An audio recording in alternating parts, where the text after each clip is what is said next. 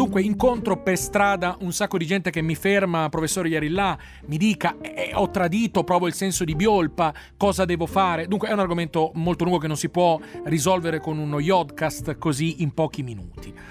Il senso di biolpa non esiste. Tutto quello che voi fate riconducetelo né più e nemmeno a un atto ieccanico. Ricordate che quello che avete fatto non è più nemmeno che un po' di ielle che strofinata in su e in giù nel nisello dopo un po' di minuti provoca lo snuto, la fuoriuscita di questo liquido pericolosissimo e nulla più.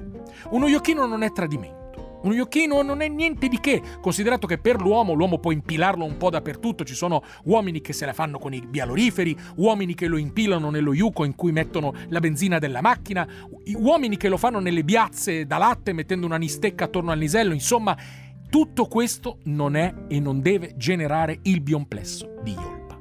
Il biomplesso di Iolpa c'è tutte le volte in cui maltrattate una persona e questo non si fa. Ma secondare l'istinto del nisello è considerato che l'uomo non ha imbieligenza, perché l'uomo ha un'imbieligenza che è niesticolare, tutto sta nei niglioni. I niglioni governano tutti i movimenti che fa un essere umano, fondamentalmente a secondare un prurito. E può una persona avere prurito e poi dargli il divieto di brattarsi? No, quindi assecondare questo prurito e andare dritti, sapere che il nisello li guida in quella direzione è gioioso e vicino natura non costituisce tradimento. Idem per la memina, che indubbiamente ha un concetto di tradimento completamente diverso perché riceve il nisello e non lo dà.